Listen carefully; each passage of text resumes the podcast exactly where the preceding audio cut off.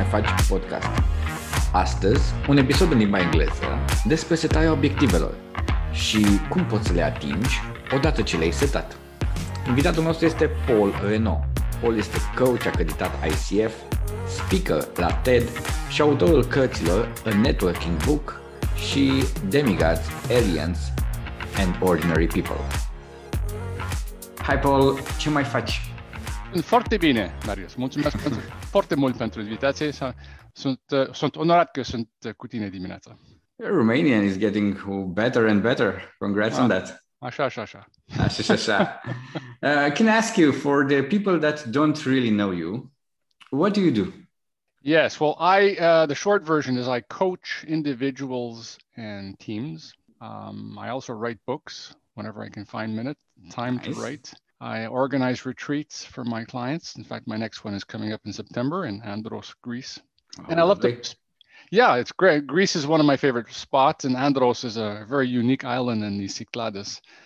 So we're looking forward to that. And I love to speak in public, either audio presentations. So that's what I do now. My background is about 35 years of business experience, mostly in the commercial side. Uh, mm-hmm. I did mm-hmm. sales, marketing, customer care strategy. And i am from Canada originally, from Ottawa, but I traveled when I left Canada, I was 37 years old. And I traveled and also worked in and lived in about 10 countries. And Romania was country number two. And it became uh, my resting home after returning to Romania back in 2005. So that's what I do. That's really nice. I remember for the first time when I've met you, you were delivering a speech about um, networking. Correct. You were talking about the power of network to an event. I think it was organized by the Sales Trust, if I remember correctly. Mm-hmm. That was the first time when I saw you, and I was uh, pleasantly surprised by very practical advice that you were giving.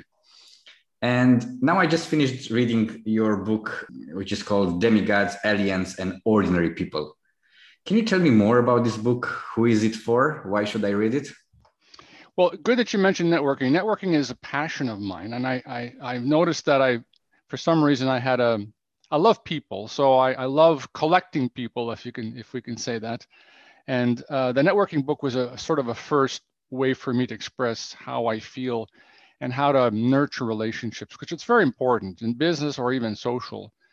Uh, how you master and how you manage those relationships are always useful, even in difficult times like we're going through now. Mm-hmm. So the, I, I, like the fact that you picked up on practical. Yeah, I, I, every time I listen to a speaker, I'm I'm captivated if I walk away with a few ideas, but ideas that I can apply. And that was the purpose of the first book. The second book, uh, Demigods, Aliens, and Ordinary People, is exactly the same thing, but it's not about networking. This time it's about peak performance, peak as in the mountain peak. And I'm a big fan of a big fan of how people perform better. How do we how do we become a better version of ourselves? And what are the what's the magic sauce? What are the tricks? What are the things that help us get better and better according to us, not according to others? And there's lots of books on this, lots of authors. But I what, what I want to do is is provide a storytelling format. And the nicest nicest way I was able to find is to interview an Olympic athlete, and his name is Chris. So the, the hero of the book, his first name is Chris. And you can't you can't you can't tell people how the book ends because that's the whole fun part of this whole book. No, I'm not going to do that. Who, who, as to who Chris is. Uh, but I've interviewed him and I've known him for a long, long time, interviewed him for about a year and a half. And every time he would talk about the Olympics, I was just enamored about the Olympics. And I and then he had told me how difficult it was. I said, you know what? A lot of those parallels between what you've done as an Olympian, because he went and represented Canada on, on two Olympics in Atlantic, mm-hmm. Atlanta and Sydney as a backstroke swimmer. So you know mm-hmm. the guys that sort of just launch themselves from the back and do the the uh, backstroke. And a lot of the parallels that he went through were very similar to us in business. So this is fascinating. In fact, it is so close. It's also the stuff I talk about as a coach when I'm dealing with clients who have difficulty changing or or embracing change or doing something different or just changing a, an annoying habit, you know, one of those blind spots. Because you know, as a coach like myself, that um, often we we don't know what we don't know about how we behave in a, in a work environment but by finding out by people then it's a bad habit or a blind spot we're able to change it so it's fascinating that i was able to find a lot of commonality between what it takes to go to the olympics which is in itself is it's a fascinating journey and a very difficult journey and what it takes for us to be in business so that's what the book is about. It, it goes to the story of Chris, and there's about 14 tools that he's used, which I also suggest in my coaching. Uh, and the nice thing is you don't need to try them in sequential order. You can try them in any order. You can try one and not try the others. You, and the book itself is designed to sort of, I call it my self-coaching book. You can come back to it over and over again because I did maintain that pragmatic side, the practical side of applying something. And it's not, I didn't write it too complicated. I wrote it so that people would understand it. The complicated part is to actually do it, right? That, like anything else. So that's what the book's about. It's, it's about peak performance, uh, becoming a better version of who we are, and to sort of add a story by providing a hero. In this case, the fellow's name is Chris. In your book, you're using some wonderful case studies and anecdotes, like the ones that you just uh, told me about it. And uh, you already mentioned that you're offering several tools, methods uh, about the peak performance.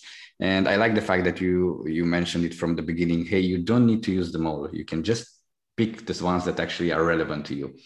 And what I would like to talk to you today is about one of the uh, tools or the things that people I see in, in in my life like they're really struggling with, and that's setting the objectives. Uh, and I want to to ask you, what does goal setting mean to you? Yeah, I mean it's one of my favorite topics. Why? Because I've re- I've read and researched on various methods. I find that if you want to go from point A to point B, you got to have a plan, and the plan is nothing more than a goal, really. Um, the story with Chris is an, as an Olympian, they're always striving for a gold medal, right? To go to um, a major, either provincial, regional, national, or mm-hmm. international uh, competition and to reach the gold medal. That's in their mind, it's an- anchored in their mind. And of course, it's normal because you need to focus on something. I, I like goal setting because there's a higher propensity that if you take a white piece of paper, you take a pen, and you write down what you want to achieve, there's a higher propensity or probability that you will reach that goal. Now, it's not proven. It's not. It's not binary. It's not zeros and ones, right? It's not you do this, you're guaranteed. But the, how the brain works, getting back to brain science a little bit, is that if you actually set yourself a goal because you know you can achieve it and it's something you want, and you think about it, there's a higher chance that you'll reach it because when you're sleeping and when you're not thinking about that goal, your subconscious picks it up and, and sort of pushes you in that direction. So it's hard for people to get a good feeling on goal setting at times, but we do it in business when we set up budgets and we set up targets. Yes. Uh, professionals, all forms of professionals do uh, do goal setting. Olympians do goal setting.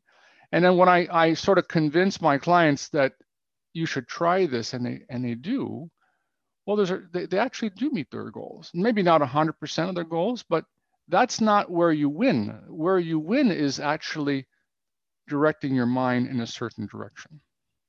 When you're saying goals i hear a lot about people especially in the new year eve doing the resolutions. And you mentioned that in your book as well is that a goal setting when i set those new year's resolution you know go to dubai whatever do the traveling um, go anywhere in the world? Is that actually setting goals? So new year's resolutions. Yeah. Well no those those are not goals. Those are those are fun moments in between your third and fourth uh, glass of champagne where you you're actually thinking you know you can do a lot of things. They're, they're a lot of fun and you probably forget about them the next day Earl Nightingale, in his book, Lead the Field, talks about setting goals. And it's very simple. He says you take a white piece of paper and pen, and his view is that when you put pen to paper and you write down that objective, it'll happen. And I mean, that's such a simple concept. Uh, but I really do believe that. So when you're doing New Year's resolutions, you're not really, you're just in between friends having fun. So I, I wouldn't take those very seriously. But and, and Nightingale would also say, you know, wake up early one morning, write down at the top of the page what problem you want to solve. And for the next hour, try and just write down what you think would be a solution. Now, the first 10 minutes is pretty cool. After a while, you're finding this a little painful. And he says, no, no, stick to it for a full hour. And, and actually, we're just sitting and thinking. How many times do we actually do that today? We don't do that. We're just caught up with a whole bunch of interruptions, email, text message, Instagram, TikTok, you, you, you, you name it. We're, we're not used to just sitting and thinking. So the New Year's resolution is this fun thing, but goal setting is a much more serious exercise. Paul, if I would like to start writing my goals, even if we're talking about career goals or personal goals, where should I start this process? Well, you know, as a coach like myself, mm-hmm. we had this this pyramid of goals that we were using, and I like I like the amount the analogy because you got to start at the bottom, and you got to start with when I'm coaching people, it's mostly it's a business focus first, but mm-hmm. we do talk about the personal stuff because the personal stuff is very important and work, but it works both ways. I like to where we start is we start at the beginning. Say, okay, what are you doing today on a personal side of the things that really resonate for you? What are the things that are important for you? And that could be fishing, it could be shopping, it could be reading a book, it could be taking, you know, furthering your education, spending time with my spouse, spending time with the kids. On the left hand side is the business side. You know, what are your KPIs? What are your key performance indicators for, for work? Clearly, and if you don't know your KPIs at work, then I raise the importance of going back to your boss and saying, you know, you need to tell me what you expect me to do in this job. And that applies at any level, huh? Yes. You're just an entry level and a job. You still need to know, you know, the, the, the must do's or the key performance indicators. And the same as an executive. They've got to be crystal clear. So I start at the bottom and I go all the way to the extreme, which is the dream goal. The dream goal is I picture, I tell people, picture yourself, you're 60, 65, uh, on a personal side. What do you see? You know, paint me a picture they'll say, okay, well, I'm 65. Uh, my kids are grown up. Maybe they're they have their own families right now. I'm able to travel with my spouse, uh, you know, six, eight weeks of the year, and then they just they just tell me. And on the business side, oh, on the business side, I always wanted to open up my own business, or I always wanted to become a lawyer, or I always wanted to set up, you know, be part of a, sh- a shareholder in an organization. So mm-hmm that's where we I go from both extremes today, the day-to-day stuff, and then where do you see yourself when you're in your I'm 55, 60, 65. And that really helps me guide them in our conversations because although they might be working for an organization, their true goal is to become their own their own boss, which is fine. So even though they might be working for the next 10, 15 years for their employer, mm-hmm. I I sort of suggested them courses or training or people that would help them gain those skills as a business person or an entrepreneur, because you really can't do both when you're working full time. So you got to start somewhere. And I like to start with that pyramid we've talked about, mm-hmm. where day-to-day stuff, both business and personal, and then the end goal. And then once we're finished, then there's there's the what do we call the performance and the end goals, where you know what do you do for the next two to five years, and what do you do for the next five to ten years, and, and they don't they don't have to be correct, but mm-hmm. it, it helps me as a coach to help them get there if I know what they want. And I got to tell you, it's, it's so funny because some people are like, I don't know how to do this. That's okay. Just it, only you and me will see this. So don't worry about it being okay, but tell me what what is important for you. And then they'll first they'll do their first draft, and they'll say, "I want to be happy." I'll say, uh, "Okay, that's good, but you'll be happy when something happens. Either you do something or a certain time." So I that's where I come in with the SMART um, acronym. You know, it's got to be specific. The goal has to be specific. M for measurable. A for achievable, R for realistic, and T for time focus. So then they that's the next level difficulty. So they, they start start adding that level, and then then we start getting something a little more workable. But mm-hmm. that's how I would start. Is is is start from the start, and, and let's let's not panic, but let's find something which is really really important for you. I know you you may have a family and and mm-hmm. a spouse and responsibilities. I'm going. No, I want to know about you as a person first which I think it's the thing that matters the most. Yes. And yes. Uh, I heard you speaking about, you know, the today, the dream goal and the end goal. I like this metaphor about the end goals and the meaning goals that I've just read. And in my mind, people uh, tend to set goals uh, about how things should be. Yes. Um, you should get married. You should have two children. You should have a house, two cars in your garage. Um, in, and in my view, the problem with this goal setting is that you're setting the goal for what the uh, life or the society for a life that the society has programmed you to live rather than actually live a really truly worth you know like be really happy around that. And uh, in in my view you know the goals should be about the three things and i, I like to call them uh, meaning goals. You're saying the end goals i, I call them the meaning goals because it's more like uh, the goals should be around three three elements experience growth and contribution and just to continue on idea so i would ask myself i would ask myself what are the most uh, beautiful human experience that i could um, live um, that will really make me happy that will make my heart sing? Falling in love traveling raising kids you know creating like i'm doing right now a, a podcast from from that perspective. Then i should ask myself to be the person that could have all of this experience who do i have to become? Mm-hmm. who's the man who's the woman that i have to become? And then the third category is the contribution and if we all can have this beautiful experience and i can grow to be this incredible person or woman how can I give it back to the world? Because I think contribution is the sure the, the surest path to happiness. And I made this long explanation because I wanted to ask you, in, in your experience, because you are working, as you're saying, with a lot of executive, with people, in which category people tend to design or to write uh, goals on? Well, I, I agree with what you said earlier. Um, there's a lot of pressure on people, and uh, sometimes it's peer pressure but there's also this success mirage. You know, if you have more mm-hmm. money, mm-hmm. then and money is often the metric, isn't it? And I think yeah. as as as far as I was concerned, when I as you grow older, the money. I mean, money has its own use. You need money to pay the bills, and when you don't have money to pay the bills, raise a family, mm-hmm. it's stressful.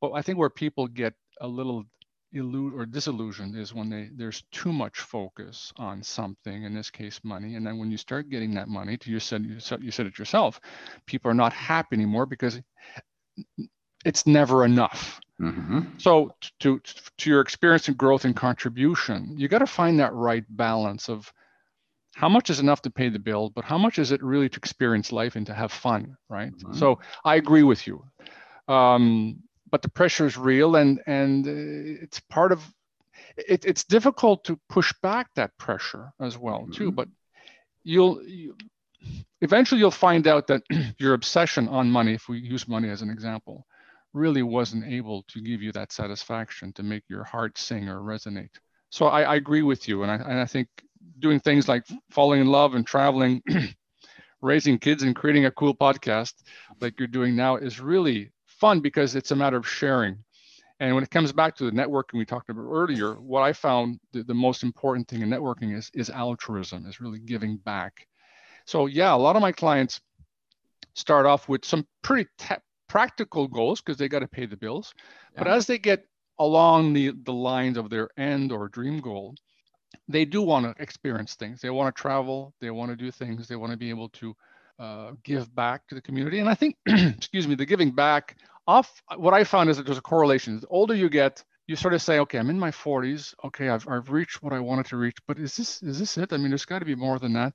When you mm-hmm. hit your 50s, mm-hmm. you're going, okay, I, I've done okay, but I there's got to be something I can give back. And I think as you grow older, you do look back in your life and saying, okay, I've achieved what I wanted to achieve for myself, but what have I what have I done that's significant for others? So I think that's an also important part too, Marius. So people at the beginning of their career focus on the tangible stuff. And as I, because I coach people in their 30s or 40s and 50s, and I can tell the shift as they get older, they want to do something more than just paying the bills and, and raising a family. They want to do something which really resonates with them when you were mentioning the fact that the money they have to pay the bill. You have to get to the level where you have comfortable in terms of paying the bills and getting your basic needs even if you go back to the old theory of uh, mr maslow. I want to ask you i have a curiosity. You're saying as people grow older they shift their minds. Is there anything that younger people could do to shift faster in that direction and not to get to the 50 asking themselves well is this what i want to do? Am i happy? Mm-hmm. can you do something earlier Well, I think I think millennials and centennials are doing it already. I'm speaking to you from a sort of a late baby bloomer or the near edge baby boomer, if you want to call it my cohort. Mm-hmm. And back then, yeah, that was a thing to do. But I'm seeing it more and more where people want purpose today. So they do want to work, but they don't want to work too much. But they they want their job to contribute to something. So I think I think the shift is already happening. Now, the difficulty comes when you've got multiple cohorts trying to work together, and there's you know some very different views on how to how to how to manage things. I'm coaching one fellow. He's probably a Generation Y. He's got millennials, and he's very he's sort of acting like myself as a as a baby boomer in terms of making sure the business works. And I told him, I said, I know this is going to be difficult, but you got to try and ask them how they want to be managed so that they're really on they, they really feel fulfilled. I would have never said that 10 years ago. what are you crazy? but, you know, you're going to hire centennials and millennials. You need you need to give them time. And I'm not saying they're not they don't have the right work ethic. I think you need to adjust to make sure they're having uh, they're able to fulfill themselves and meet their purpose. So I think there's been a shift and it's going on now shifting for guys like myself and perhaps people like yourself is to accept those things that you, you need to change given who is working in your team. Why do people fail when it comes to achieving their goals? Yeah, that's a good question. It requires rigor, right? I mean, when when you're I'm working with someone, I'm actually their their alter ego. I'm their their mirror, as one mm-hmm. one of my clients call me. So I'm there to follow up on them but you don't need a full-time coach to do that. You can find your own mentor or a big brother, big sister, which is also a concept we talked about in the book. And a big brother or big sister could be yeah. very well a big brother or big sister or someone that you really admire. Mm-hmm. But once you set a goal and you have that discussion, you're now accountable to someone else. So that usually helps. Now, if you're not accountable to anybody else, you may not be that keen on meeting that goal. But some of the common mistakes that people make setting goals is that they set too many goals. Mm-hmm. So you don't want 10. 10 is a, is a lot. I'd say if you haven't done this before, I'd say start with three or four goals maximum. Mm-hmm. They make the mistakes when they're not smart. Remember, I told you I want to be happy. Yeah. Okay, but you'll be happy when you have done what? When I've furthered my education, I would have planted a tree, I would have organized an event, a charity event, I would have built my house, I would have started a family by a certain date. So and when they're not specific, measurable, achievable, realistic, and time focused, that's where the, the mistakes come in. And you know what? When people meet a goal, you got to celebrate. Celebrate. I'm not saying you need to spend a lot of money. I, when I reach a goal, uh, I actually knock it off. I put the date of what I've of what I've done, and I'll and I'll give myself the opportunity of eating a Snickers candy bar. I mean, the reward for your a brain. reward. Yeah, it's it's it's a trivial uh, because I don't eat them too many times. Otherwise, because I go to, I want to watch my my my, my diet. Uh, but you want to turn celebrate, and that could be going out with the guys, going shopping with the girls, or just shopping period, and just celebrating uh, that moment. Mm-hmm. The other problem is that we're not grateful, and when when we meet a goal, we're going, yeah, okay. Uh, we don't really appreciate how much work was involved be, behind this. So that, that's I think where the, the mistakes happen. People don't really either too many goals, uh, they, they're not specific enough, they don't celebrate, and they're not grateful. But you got to have someone. It, it's good to have someone. If you're self-disciplined, some yeah. people are. You write them down and you check up on them. Not every time, not every week, but maybe every month or so. Mm-hmm. And then every quarter, you say, okay, did I meet that goal? And that's good because you remember writing them hence the pen to paper or Excel sheet, whatever you want. Mm-hmm. You remember writing them, they were important to you. And that gives you, that forces you to also go back to them and say, you know, how did I do? In your book, you're quoting Mr. Octavian Belu, uh, and you're interviewing from the book. And he was actually saying, I'm quoting him right now when you have small objectives, you have small performances. But if you set yourself some big objectives, you might obtain them and have bigger satisfaction. End of the quote. Uh, and you were talking about the fact that people put too many goals. And I want to ask you, how do I make sure I set them right, not to be too ambitious, so I wouldn't set myself up for a failure? Yeah, that's a good question. Um, there's a bit of intuition required. Mm-hmm. If you've got five euros in your bank account and you're saying, you know, I want I want a million, in the end of the, of the following year, it's going to be it's going to be a bit challenging. Um, if you set yourself a reasonable goal, you have a higher chance of meeting that goal because the brain, the, way the brain's designed is that if you've got a very tough challenge ahead of you, looking at the end result is overwhelming. But if you start making some baby steps in that direction, you've got a higher chance of meeting that goal. So yeah, they, they can be too ambitious. And that's where I come back to your support network. You know, who can actually, if you're not sure about your goal, you could ask if you, if you don't have a coach or a mentor or big brother, big sister, you could sort of mention this with your friends and say, hey, I'm trying goal setting. Here's what I'm trying to do. And some people may say, well, it's a bit ambitious. And then that question could lead to, well, who do you know that's done it? And they'll say, well, so and so did it. He didn't do a million in a year, and just to, to keep using this example, but he did do better financially uh, as a result of that because he did X, Y, and Z. So then that would force you to reach out to a friend of a friend to find out how they set goals and, and how ambitious the goals would be. So there's a bit of intuition. I say start small but at least start something tangible and build up because the brain develops confidence once you've m- reached these incremental uh, milestones in your in your attempt to meet a big one. Want to lose 10 kilograms in two months. Well, uh, if you're not doing exercise and you don't understand diet, that's not going to be workable. And there's a lot of places that'll send you sell you the ideas of you can lose 10 kilograms a month or two months. And I and I tell my clients, let's go baby steps once again. If they haven't, I had one client, he never did any exercise and the diet had very poor diet. I said, well, can you can we exercise a little bit? He says, well, I haven't done that. And I said, well, can you go for a walk? Yeah. I said, okay, well, let's do one walk a week. And I, I'm going, that's crazy. But he says, yeah, I can do a walk. I said, you know, 20 minutes around the block, you know, get out of your office. This is when we were working in offices. Just go around the block 20 minutes. Can you do that at least once a week? Yes. So I know it's small, but the 20 minutes becomes once a week, then it becomes twice a week, then it becomes three times a week. And then you start adding that over a period of time. He starts getting more exercise and he starts wa- watching his diet. Well, then losing 10 kilograms may will take more than two months. In this case, it would take a year.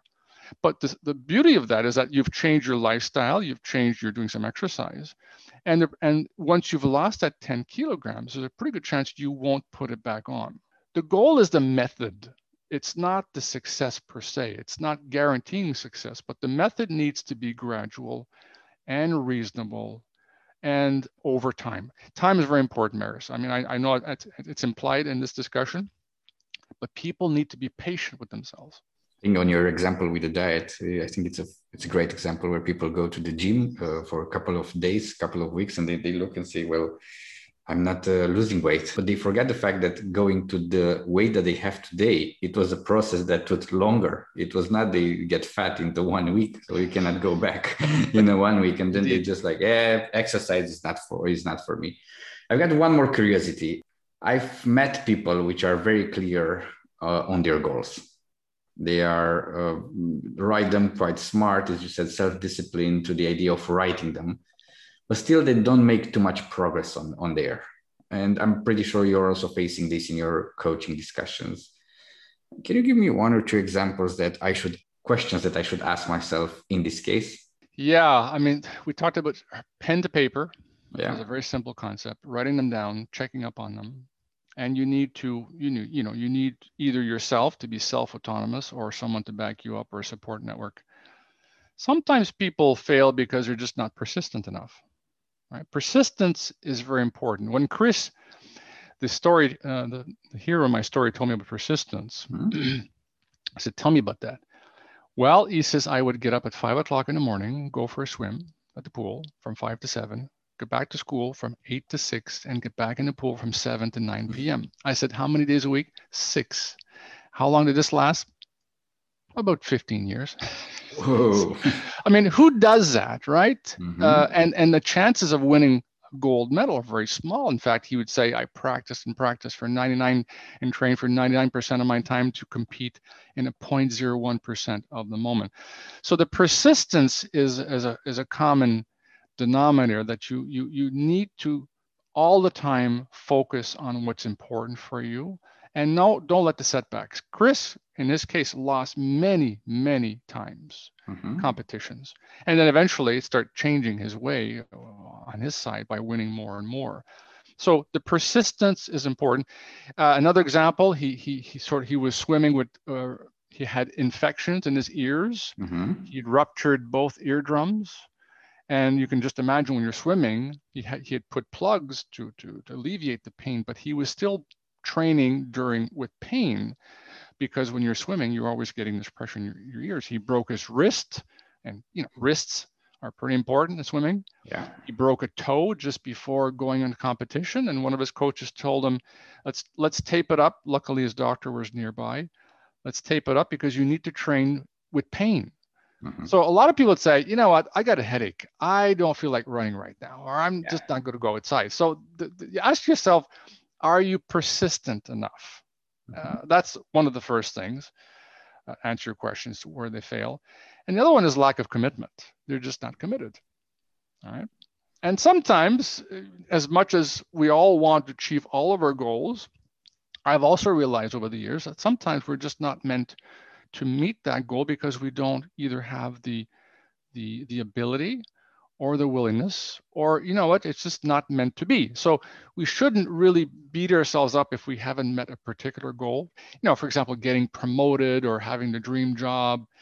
We all want those things, but sometimes life tells us, you know what, you're just not designed for this job at this moment, or maybe you should look at something where you're much better at something else. Well, I want to thank you very much for the, taking this time uh, of uh, of coming to this episode and giving from your experience and your storytelling. Where can I buy the book? You can get it on Amazon. Yeah. You can also get it from our, our Romanian friends. We can get it at Cărturești. Yeah. It's a very well-known bookstore. And also EMAG in Romania as well. EMAG is available. That's good. Uh, yeah, and you can also get it in hard copy. Uh, my website as well. If people yeah. want to get a signed copy, I'm quite happy to do that. They can they can write me in my website and order it. Mm-hmm. And uh, there's also the e-version too on on Kindle. That's very nice. If they will be to to end with a message for the people that you know, hopefully they will listen. Uh, what would be one key message related to setting objectives that you would give to them? I say, you know, sit down, find a time, write it down, and then mo- and monitor it. Make their make sure they're smart, as we talked about, mm-hmm. and give yourself enough time. Uh, and they will. I mean, if you've got three or four goals, if you hit, if you manage to get three of those four, you're you still win because you went from not trying, you've gone from a New Year's resolution, which is really a, a fickle exercise, to taking this goal setting seriously monitor them, and believe in yourself that you can achieve these goals. Because as I mentioned earlier to you, once you set that goal, you're already 50% there because your subconscious will pick it up. Thank you very much once again. Thank you for your time because I know uh, that's uh, a, a precious uh, resource that we have. And I hope to see you face to face uh, soon. Well, Marius, thank you too. I mean, I, I, I thank you for the i was really honored to be here. I think what you're doing is a great is a great podcast. And, and I, I know you told me that before you interview people you've read a lot in the last month. Yeah. so you see persistence hard work you get yourself yourself you set yourself your own goal. And um, it's these are a lot of fun. I love sharing. And uh, thank you for giving me this opportunity. Thank you very much. Okay all the best. All right bye. Okay bye bye Ai ascultat Ce mai faci podcast? Un podcast cu Ina Constantinescu și Marius Ciurăiu. Dacă ți-a plăcut podcastul și avea să asculti mai multe episoade, te rugăm abonează-te pe platformele unde îți place să asculti podcastul.